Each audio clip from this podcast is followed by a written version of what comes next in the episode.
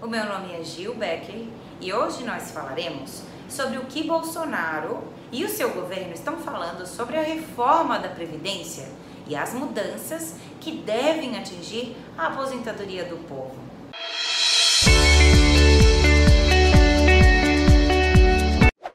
Desde antes de assumir, o assunto da reforma da Previdência está em discussão por Bolsonaro e o seu governo antes mesmo de entrar no governo, já buscava evitar problemas para o futuro governo.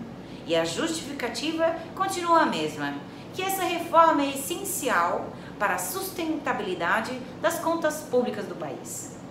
A proposta em discussão está com foco na ideia da idade mínima para conseguir se aposentar, que mudaria para 65 anos para os homens e para 62 ou 63 anos para as mulheres.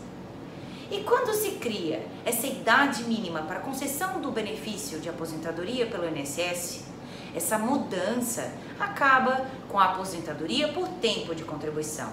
Porque essa modalidade de aposentadoria depende principalmente de completar o tempo de contribuição para ser concedida e não tem idade mínima. Por isso acaba com a reforma da Previdência da proposta de agora. E para chegar na idade mínima dessa proposta do governo Bolsonaro, existiria o tempo de transição. Esse tempo de transição é o tempo que leva para a idade mínima aumentar aos poucos até chegar nos 65 anos da proposta. Esse tempo, na proposta de Bolsonaro, seria de 10 a 12 anos para chegar na idade mínima de 65 anos, que é bem menos tempo que a reforma de Temer, que previa 21 anos para chegar na idade mínima. Quando foca na idade mínima, a ideia da proposta é impedir que as pessoas se aposentem cedo, ou seja, com pouca idade. Isso porque, atualmente, a média de idade que a aposentadoria por tempo de contribuição é concedida é de 56 anos para os homens e de 53 anos para as mulheres. E a aposentadoria nessas idades pesa bastante para as contas públicas do país. Essa mesma proposta do governo Bolsonaro também faria os servidores públicos, que são apontados como os principais responsáveis pelo rombo nas contas públicas, obedecerem à mesma regra da idade mínima no prazo de 12 anos. E de acordo com a proposta, depois que a reforma passar a valer, para quem faltava pouco tempo para se aposentar, existe uma saída, que é o pedágio.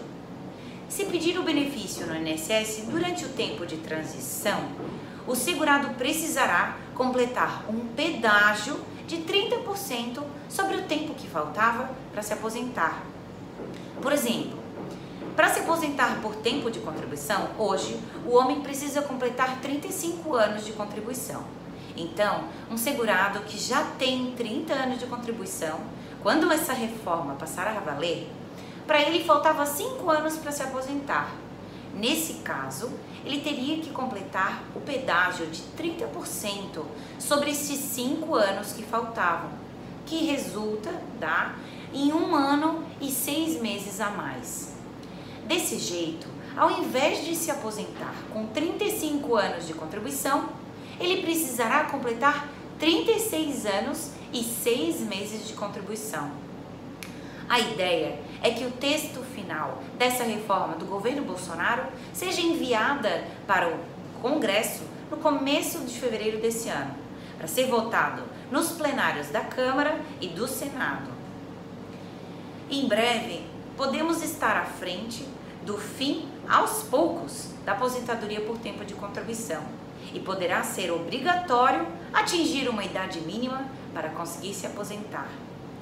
Saber isso e procurar um profissional da sua confiança pode ajudar a conhecer os seus direitos e as mudanças nas regras que estão a caminho para conseguir se aposentar.